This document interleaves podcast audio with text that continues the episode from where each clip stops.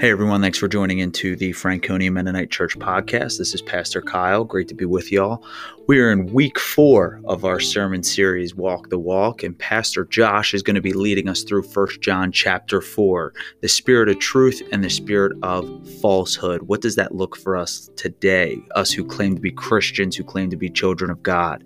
Uh, really good stuff here by Pastor Josh, and First John each week just continues to challenge us, and it's going to continue that way as we go through the rest of First John and into Second John and Third John. But before we hear from Pastor Josh, let's hear a bit more from him on his sermon prep.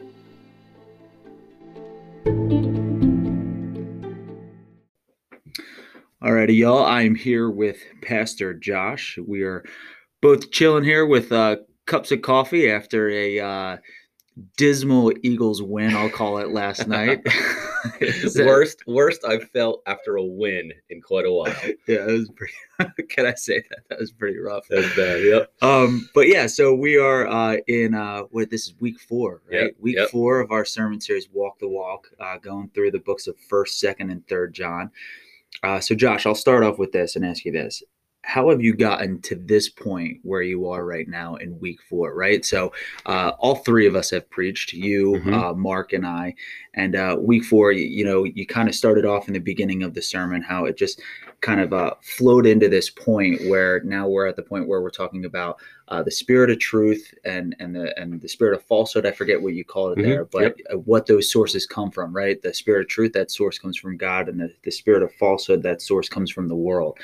How did you get to that point?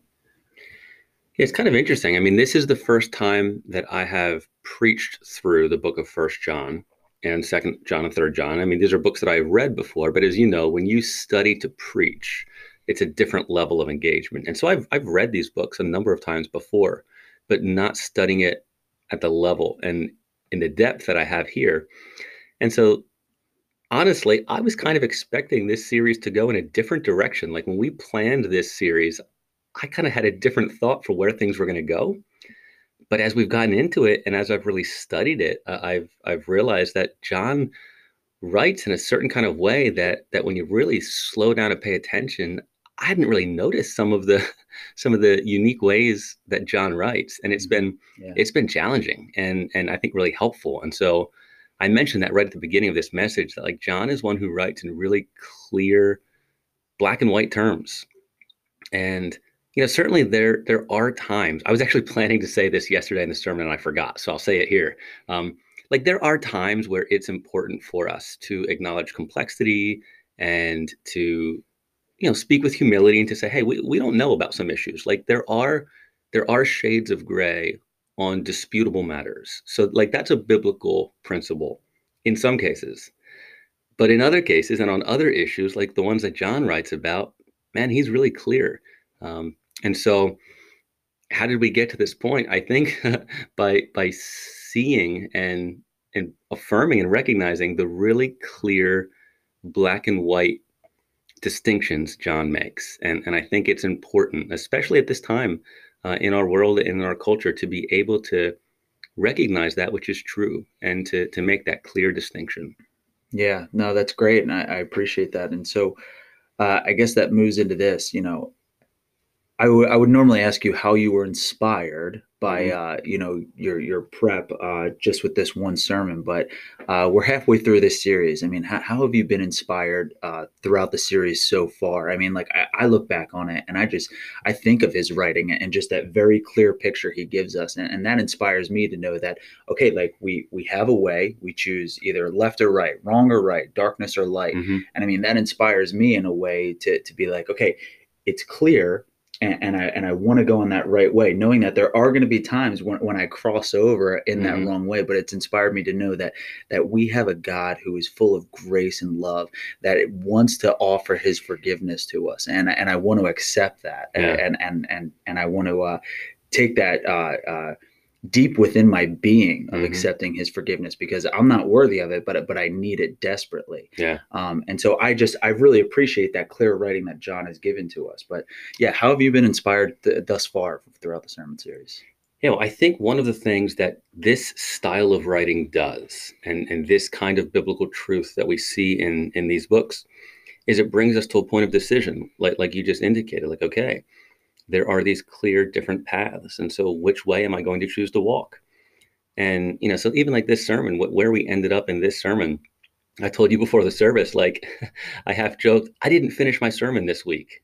And you thought I was kidding. And I said, no, really, I didn't come up with a conclusion. I didn't come up with a way to end this because I just had this sense, like in preparing, and I feel like this whole series has sort of been leading us t- toward this, like, okay, like like we see these clear distinctions, and now we need to come to a to a point of decision, to a point of either repenting when we're walking down the wrong path, mm, yeah. and, and then committing to we're going to walk in godliness. And so, I knew that I kind of wanted to end this message by giving people an opportunity to to confess and repent, and then also to to make a commitment of some kind to to walk in godliness. And you know, I didn't want that to be too scripted. I kind of wanted the Spirit to lead uh, in in how that went. But I mean, that's how I've been inspired and challenged in this series. Is I feel like every week it's it's bringing us to a place of decision. Like this is not the kind of writing that you just read and you think, "Oh, that's nice," and I'm gonna I'm gonna ponder that for a while. Like there are some parts of scripture where it really leads you to a place of introspection.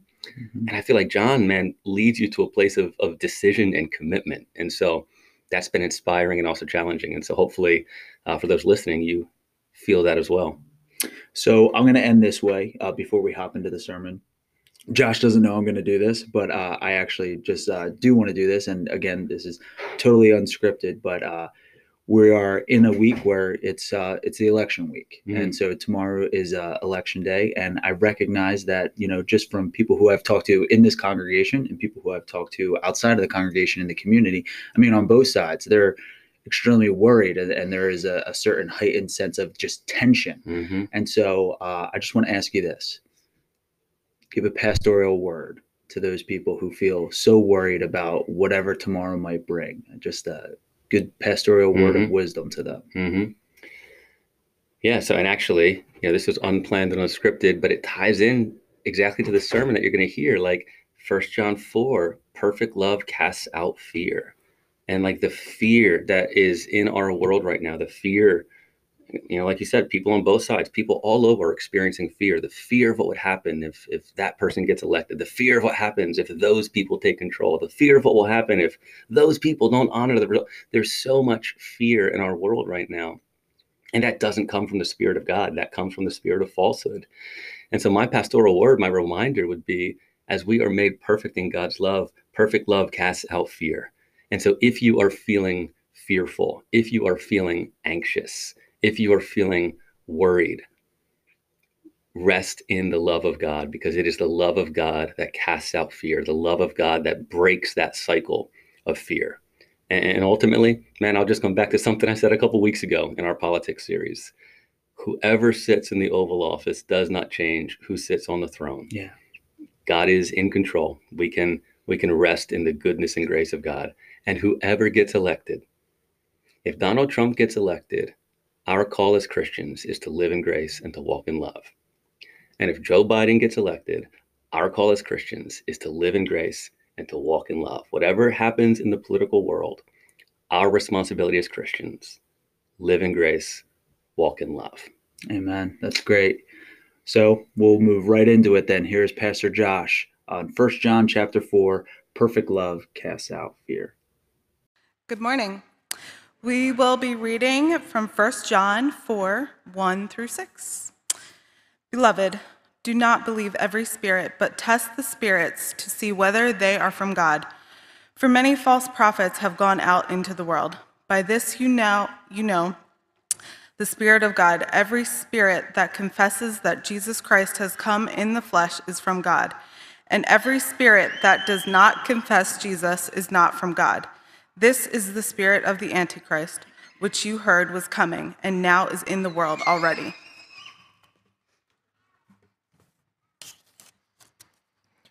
Little children, you are now in the world already from God and have overcome them. For he who is in you is greater than he who is in the world. They are from the world, therefore they speak from the world, and the world listens to them. We are from God. Whoever knows God listens to us. Whoever is not from God does not listen to us. By this we know the spirit of truth and the spirit of error.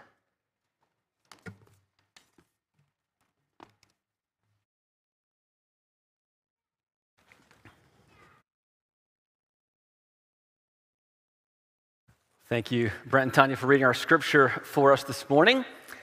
And I want you to pay particular attention to the last verse that they just read, because that is really going to set the stage for what we're going to think about together this morning. This is how we recognize the spirit of truth and the spirit of falsehood. Evidently, in our world today, there are competing spirits. There are competing voices, there are competing perspectives on who God is and how we are called to live in this world. And so this morning during our message, I want us to do a little bit of comparing and contrasting these various voices, these various perspectives, these various spirits.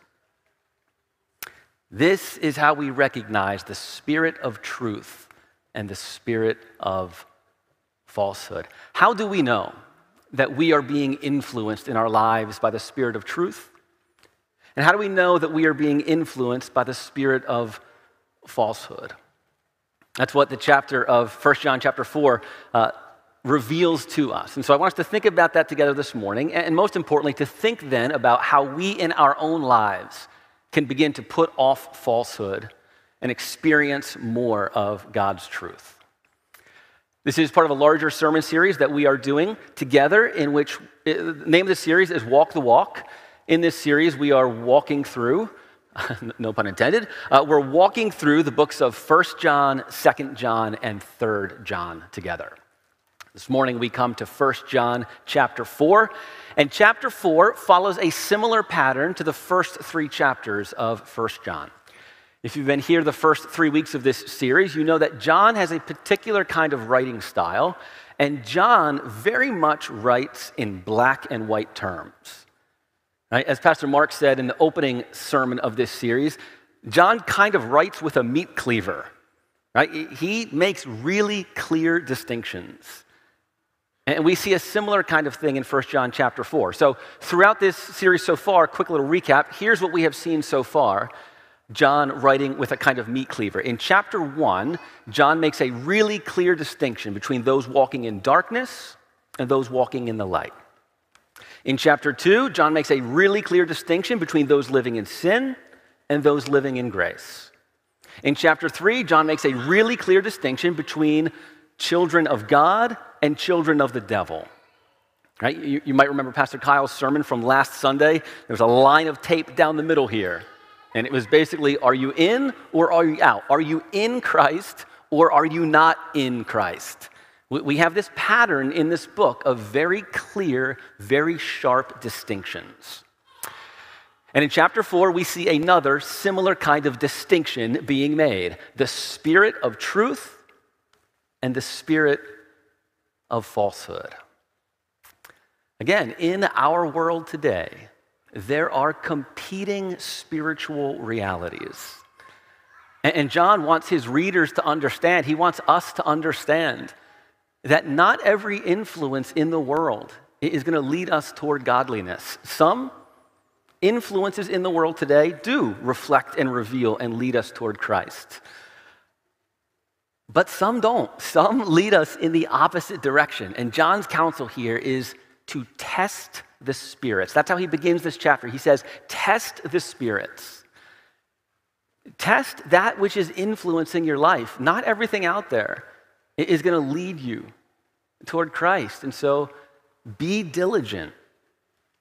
Evaluate the perspectives that are influencing your life. And then, thankfully, in the rest of the chapter, he goes on and he tells us how to do that which is good because test the spirits sounds good, but what does that actually mean? Right? Like, how do we actually do that? How do we know whether we are primarily being influenced by a spirit of truth or by a spirit of falsehood? Well, in this chapter, John goes on and he gives us four markers or four indicators that sort of differentiate between this spirit of truth and the spirit of falsehood. So that's what we are going to cover together this morning. There is a handout in your bulletin if you find that kind of thing helpful. Sort of gives the outline of what we're going to cover, has some places that you can fill in and follow along. So let's see what John says here in chapter 4. Beginning in verse 1, he says, Dear friends, do not believe every spirit, but test the spirits to see whether they are from God. Because many false prophets have gone out into the world. The first distinction we see between the spirit of truth and the spirit of falsehood is their source. They don't all come from the same place. The fundamental source of the spirit of truth is from God. That's what we see here. It says, Test the spirits to see if they are from God. The alternative, of course, if they are not from God, if they are not divine in their source, means they are from the world. So, on your handout, the fundamental source of the spirit of truth is God. The fundamental source of the spirit of falsehood is from the world. Now, we're not going to spend a whole lot of time on this first point because it's fairly self evident, but I do think it's important to just name that and, and, to just clearly state that, that the source of truth, the source of ultimate truth, does not come from, is not found in the things of this world, but comes from and is found in God. And so, in our lives, if we want to pursue truth, if we want to seek after that which is true, if we want to experience God's truth in our lives, then we need to go back to the source, which is God. And of course, one of the clearest ways that God is revealed to us is through Scripture. And so uh, I'm going to come back to something I said a couple weeks ago during our politics series, and I'm going to just double down on this. What I think this means is that if you spend more time and pay more attention to the prevailing voices in our culture than you do to the voice of Jesus, that's a problem. That reveals that you are serving the wrong master and listening to the wrong spirit. I'll say it even more directly. This is how John might say it. John, who writes with a meat cleaver. John would say it this way If you spend more time and pay more attention listening to the voices of our culture, Fox News, MSNBC, that podcast, talk radio, whatever garbage is on social media right now, if you spend more time listening to the prevailing voices of our culture than you do to the voice of Christ, you're likely being more influenced by the spirit of falsehood than you are by the spirit of truth. And listen, that's the kind of statement you hear in a church, and I know most of you will agree with that in principle. Yes, of course, Jesus' voice matters more than what's on cable news. But then you go and you spend a lot more time watching cable news than you do reading scripture. Of course, Jesus' voice matters more than what's on social media. But how much time do we, send, do we spend scrolling versus how much time we actually spend in God's Word? Of course, Jesus' voice is the most important voice in my life. But the moment that your favorite political candidate or favorite political pundit or favorite talk news personality says something that clearly contradicts the person and character of Jesus, how often do we just put that aside because we really like this person? Right? The source of truth is God, which means in our lives, we pay more attention, we give more weight, we spend more time seeking the truth of God, primarily through Scripture, than we do paying attention to these other voices. If we spend more time listening to the prevailing voices of our culture than we do reading Scripture, we're being influenced by the wrong spirit. I was reminded of something just even this past week during our October Wednesday night uh, Bible study series. Past month, it's been fantastic studying through the book of Philippians together. And, just this past week, uh, as we heard a teaching on Philippians chapter 4, uh, I was reminded of these words, which are uh, just so helpful and so challenging uh, and so important for us. I think Paul says this He says, Finally, brothers and sisters, whatever is true, whatever is noble, whatever is right, whatever is pure, whatever is lovely, whatever is admirable, if anything is excellent or praiseworthy, think about such things. Another translation puts it this way, and these are the words that have been rolling around in my heart the past week. I love the way this is, this is captured. Look at this next translation. It says, Fill your minds and meditate on things that are true, noble, reputable, authentic, compelling, gracious, the best, not the worst the beautiful, not the ugly, things to praise, not things to curse. Do that, and God, who makes everything work together, will work you into his most excellent harmonies. Friends, the source of truth is God, and so we ought to do whatever we can, as much as we can, to fill our minds, to fill our hearts, to fill our lives with godliness and truth. So I think one of the first things we see in this chapter, John then continues in 1 John chapter 4. He goes on to say this he articulates the fundamental conviction or the core belief that differentiates truth from falsehood. Look at verses 2 and following. It says, This is how you can recognize the Spirit of God. Every spirit that acknowledges Jesus Christ has come in the flesh is from God. But every spirit that does not acknowledge Jesus is not from God.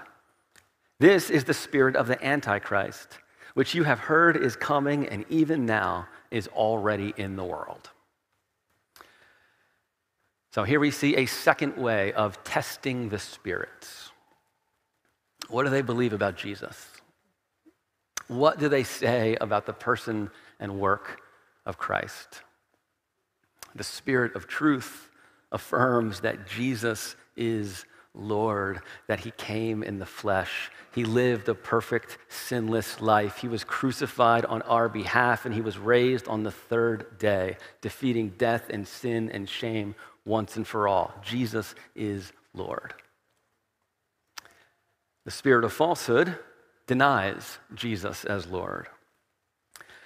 Now, that denial can happen in a couple of different ways. Perhaps the most obvious way of denying Jesus as Lord is to, is to just outright reject the message of Jesus, to, to, to reject the claim that Jesus is who he says he was. But you know, I think there's another way of denying that Jesus is Lord, and this is where I think most of us need to pay most attention. There is a kind of denial through disobedience. Right? This is where we say Jesus is Lord. We say that we believe, but then we don't actually live as if that's true. We don't do the things that Jesus clearly commanded us to do. So we say Jesus is Lord, but then we don't actually align our life priorities in accordance with Christ's example. John actually talks about this later in this chapter. Look at verse 20. He says, If anybody says, I love God, yet hates his brother, he's a liar. If anybody says Jesus is Lord, but then doesn't actually do the things Jesus commanded them to do, they're lying. So, friends, understand it is not enough to just claim that Jesus is Lord. We need to actually live that way. See, I think the spirit of falsehood one of the strategies of the spirit of falsehood is to try to lull us into a place of complacency. Right? Convinced that, hey, as long as we just believe all the right stuff, we're good. Even if it doesn't actually impact how we live. Even if it doesn't actually transform our lives. As long as we check the Jesus box, we're good. And John would say, that's not how this works, friends. John comes with the, meat, with the meat cleaver and says, That's not what Jesus is Lord means. You can't say Jesus is Lord and then live as if that's not true. So, yeah, we're called to live in grace, but we're also called to walk in love. And that's what the next section of the chapter is about then our response. So let's continue in verse 7. It says, Dear friends, let us love one another, for love comes from God. Whoever loves has been born of God and knows God. Whoever does not love does not know God, because God is love. Right, so, so John now gets into sort of the, the practical outworking of this and, and follow what he's doing here. There is a flow, there's a progression to what John is doing in this section. It starts with the source. God is the source of truth. The fundamental belief of that truth is that Jesus is Lord. And now John gets into okay, well, what difference does that make? Why does it matter that Jesus is Lord? If Jesus is really Lord, if that conviction is true, what impact should that have in our lives? And he says here very clearly it should result in love. That is the fundamental response. And then John very quickly goes on to define what he means by love. Right? Because love is one of those words, let's be honest, love is one of those words that gets thrown around a lot. Uh, love can, in fact, sometimes be overused. Love can be kind of squishy, kind of generic. Lo- love can have this connotation where it's defined in different ways by different people. And, so John goes on to describe what he means by love. This is the kind of love he is calling us to. It's the kind of love demonstrated by Jesus. Look at verse 9. This is how God showed his love among us. He sent his one and only Son into the world that we might live through him. This is love. Not that we loved God, but that He loved us and sent His Son as an atoning, what's the word? Sacrifice for our sins. Dear friends, since God so loved us, we also ought to love one another. In other words, this is the way God has loved us, and therefore we should love one another in the exact same way. God's love is the example, and God's love is not squishy. God's love is not vague. God's love is not generic. No, God's love is costly and concrete. God's love suffers. God love sacrifices for the sake of other people, even those who don't deserve it.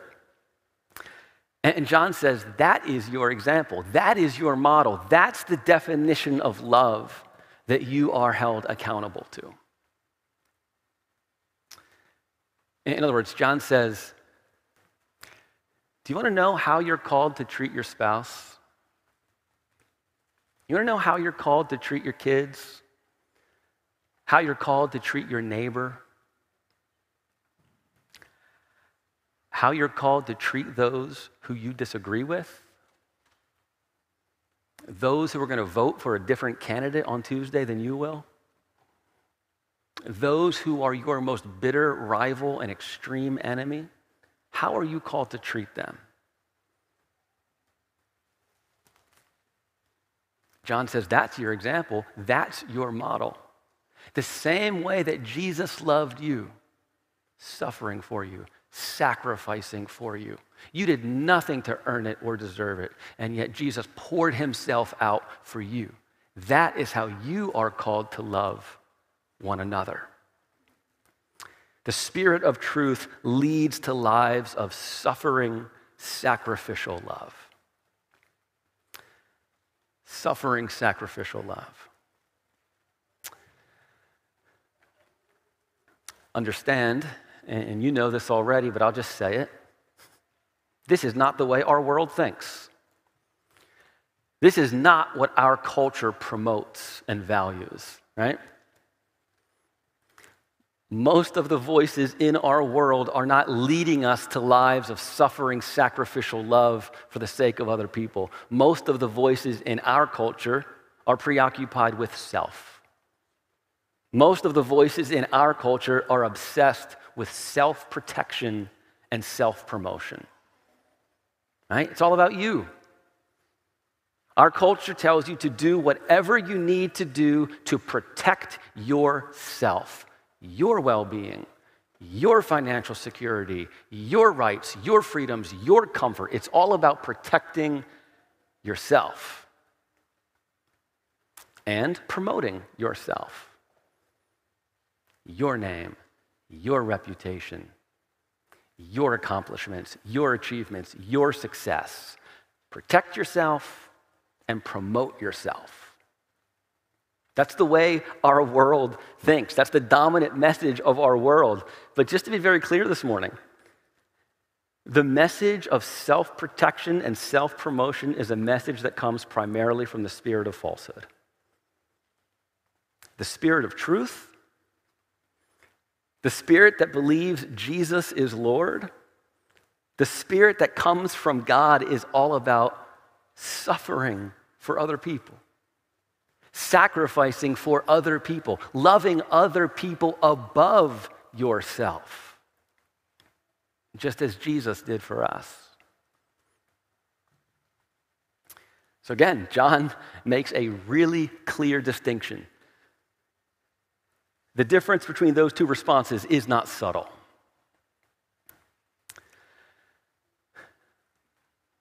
And of course, it leads to the obvious question Which of those sounds more like you? Which of those responses sounds more like the voices that you are filling your mind with? Which of those sounds more like the influences that you are allowing to form and to shape your life? A spirit of suffering, sacrificial love for the sake of others? Or a spirit of self protection and self promotion? In other words, what is your fundamental response to the truth that Jesus is Lord? Jesus himself says, As I have loved you, so you must love one another.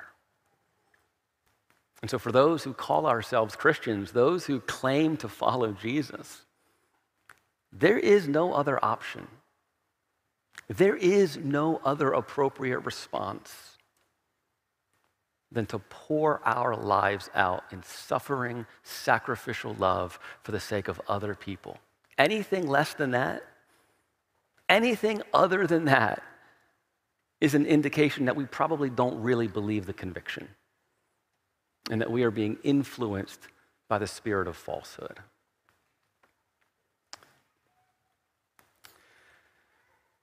John then continues, he, he wraps up this section of his letter with, with one final movement. So, the fundamental source of truth is God. The fundamental conviction of truth is that Jesus is Lord. The only appropriate response to that truth is for us to lead lives of suffering, sacrificial love. And then, if we do that, when we do that consistently enough, it will begin to develop in us a kind of posture toward others. Look at what John writes, starting in verse 16. He says, God is love. Whoever lives in love lives in God and God in them. This is how love is made complete among us, so that we will have confidence on the day of judgment. In this world, we are like Jesus. There is no fear in love, but perfect love drives out fear because fear has to do with punishment. The one who fears is not made perfect in love. We love because he first loved us. So, again, there is this theme of love, and the order here matters, right? We love because God first loved us. It begins with what God has done, not with what we generate. We love because he first loved us. And then John articulates one of the primary barriers that prevents us from loving other people well. Fear. He says it very simply the one who fears is not made perfect in love.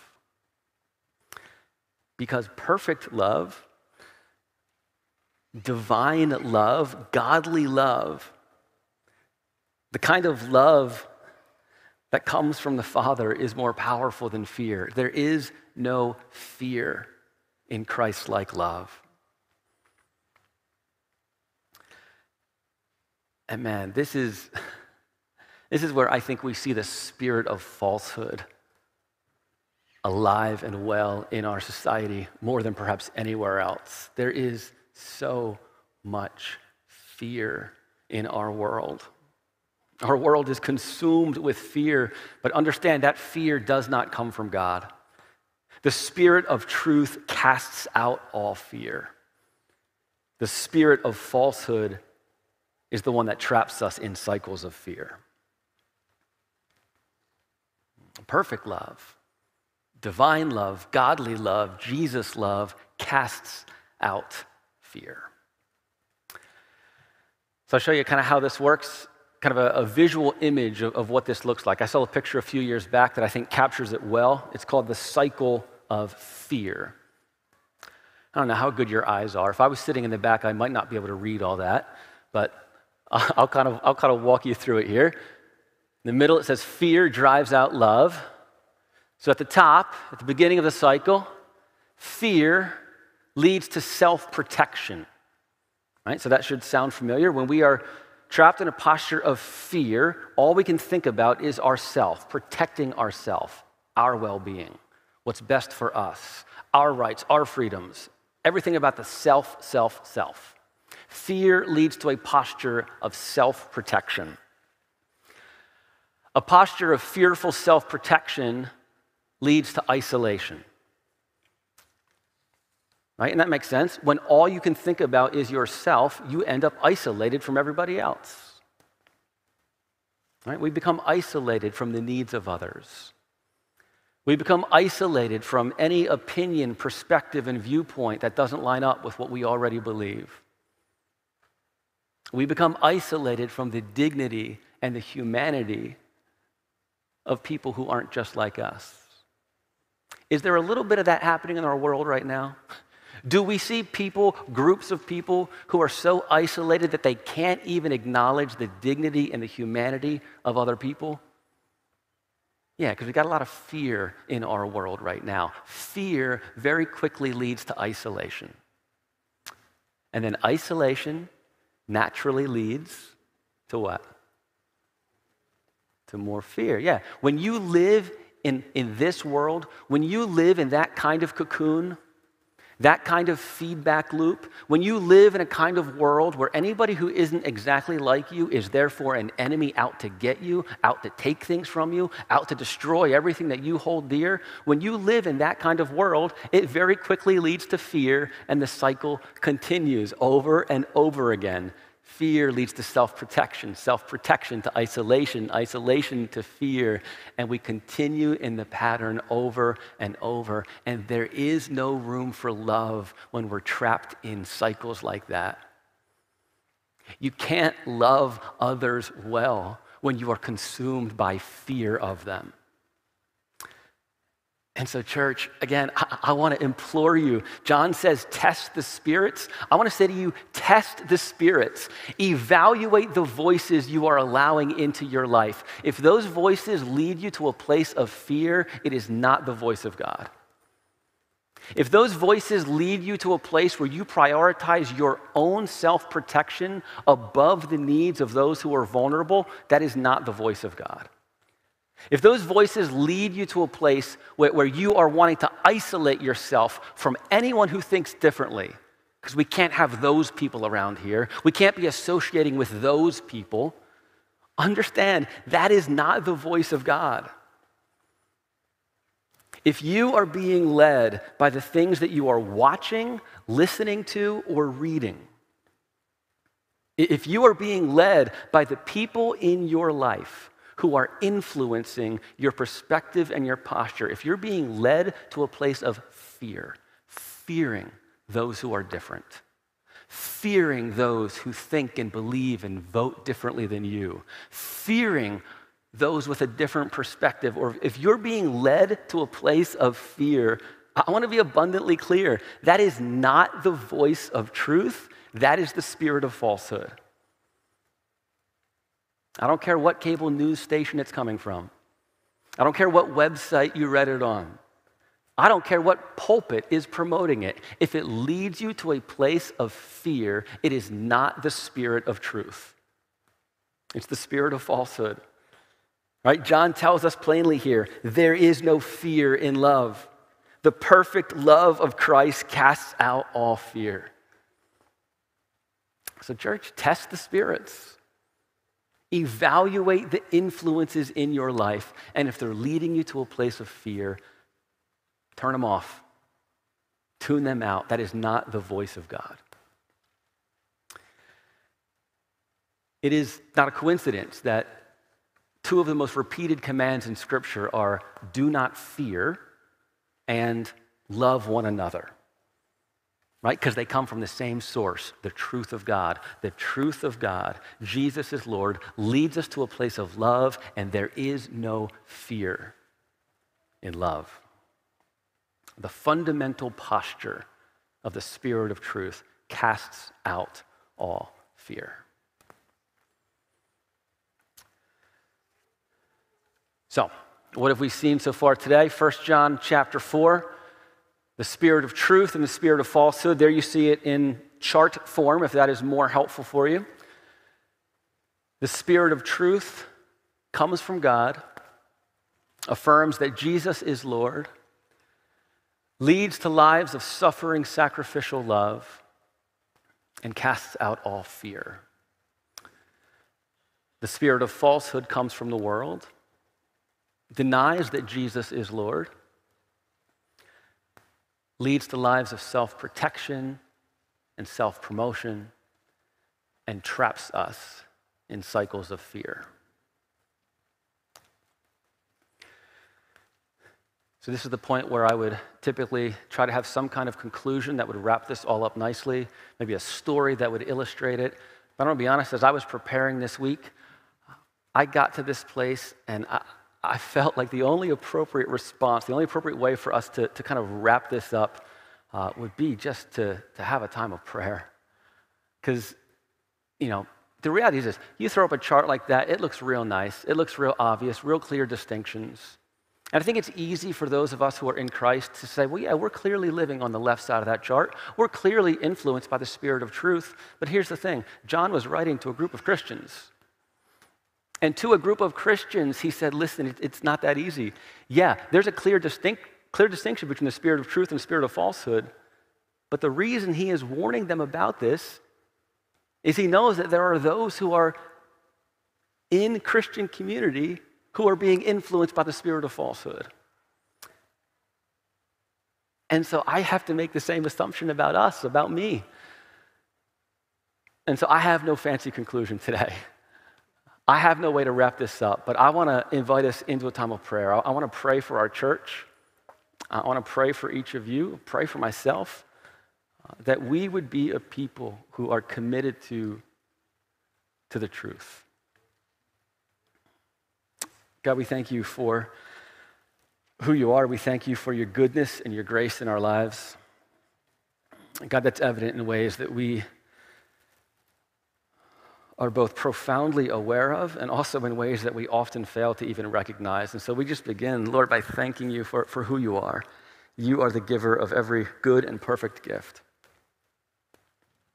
We thank you, Lord, that you are the source of all truth. And God, I pray for us. I pray for myself. I pray for our church that, that we would be committed to your truth, that we would um, have a, a, hunger, a desire, a passion for, for your word, which is, which is true and which, which leads us into all truth. So, God, give us, a, give us a burning desire for your truth. God, we thank you for the good news that Jesus is Lord, that he came, that he was willing to be sacrificed on our behalf, and that he was raised from the dead, that Jesus is Lord.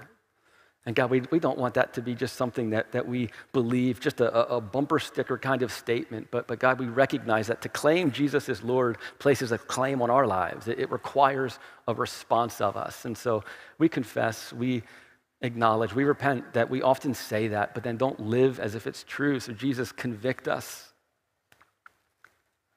challenge us,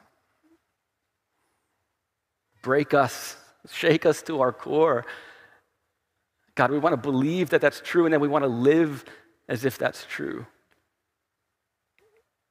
Which means that we are to, to lead lives of, of suffering, sacrificial love. And that sounds so nice, but it is so hard. So, Holy Spirit, God, would you have your way with us? Fill us with your spirit. That's the only way this is possible.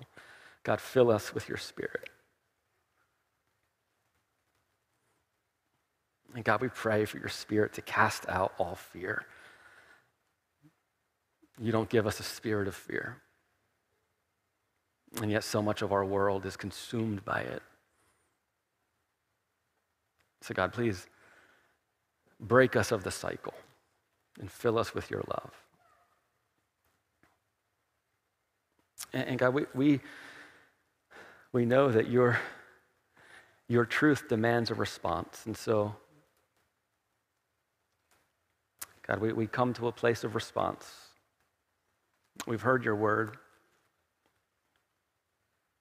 We're praying now for your work, and God, we want to respond. And so,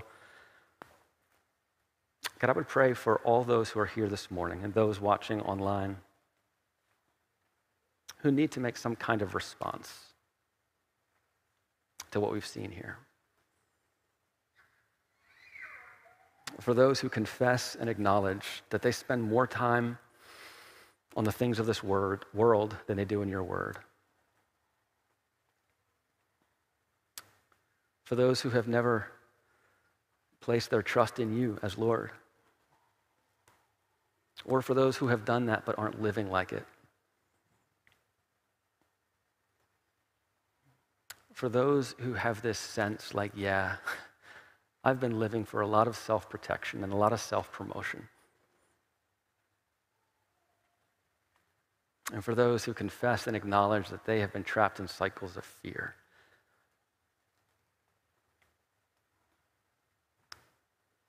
We repent and we commit to follow you. And so I'm going to ask anyone who feels like in any of these areas, if you feel like the Spirit is, is prompting your heart to say, I need to confess this morning. And also, I want to make a commitment to live in the spirit of truth. In a moment, I'm going to ask you to just stand up, just as a way of acknowledging before God, not before anyone in this room, but as of acknowledging before God your repentance and your commitment to live in truth.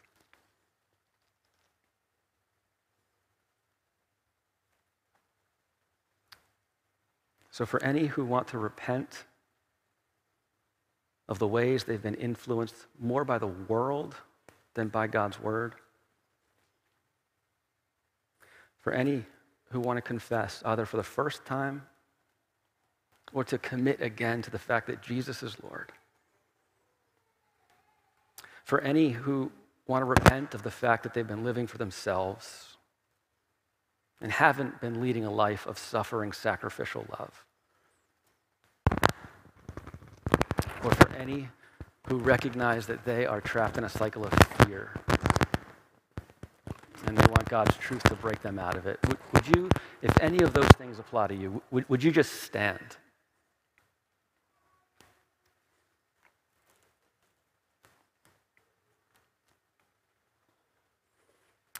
Now, would the rest of you stand as well?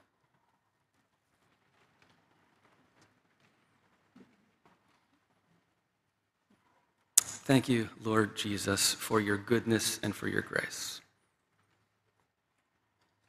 Thank you for the life that we can experience in you eternal life in the age to come and abundant life here and now.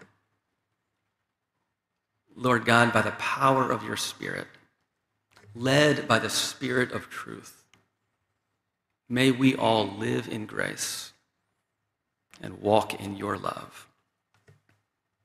We pray these things in the name of Christ, and together everybody said, Amen.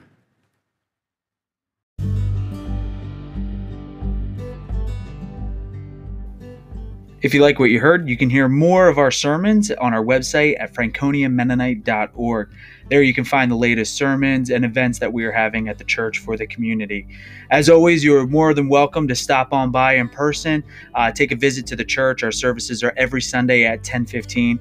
If you want to call beforehand and speak to one of the pastors, we would love to talk with you. It is our prayer that what was offered here today is a blessing to you as you go about your walk with Jesus, our Lord and Savior. Blessings.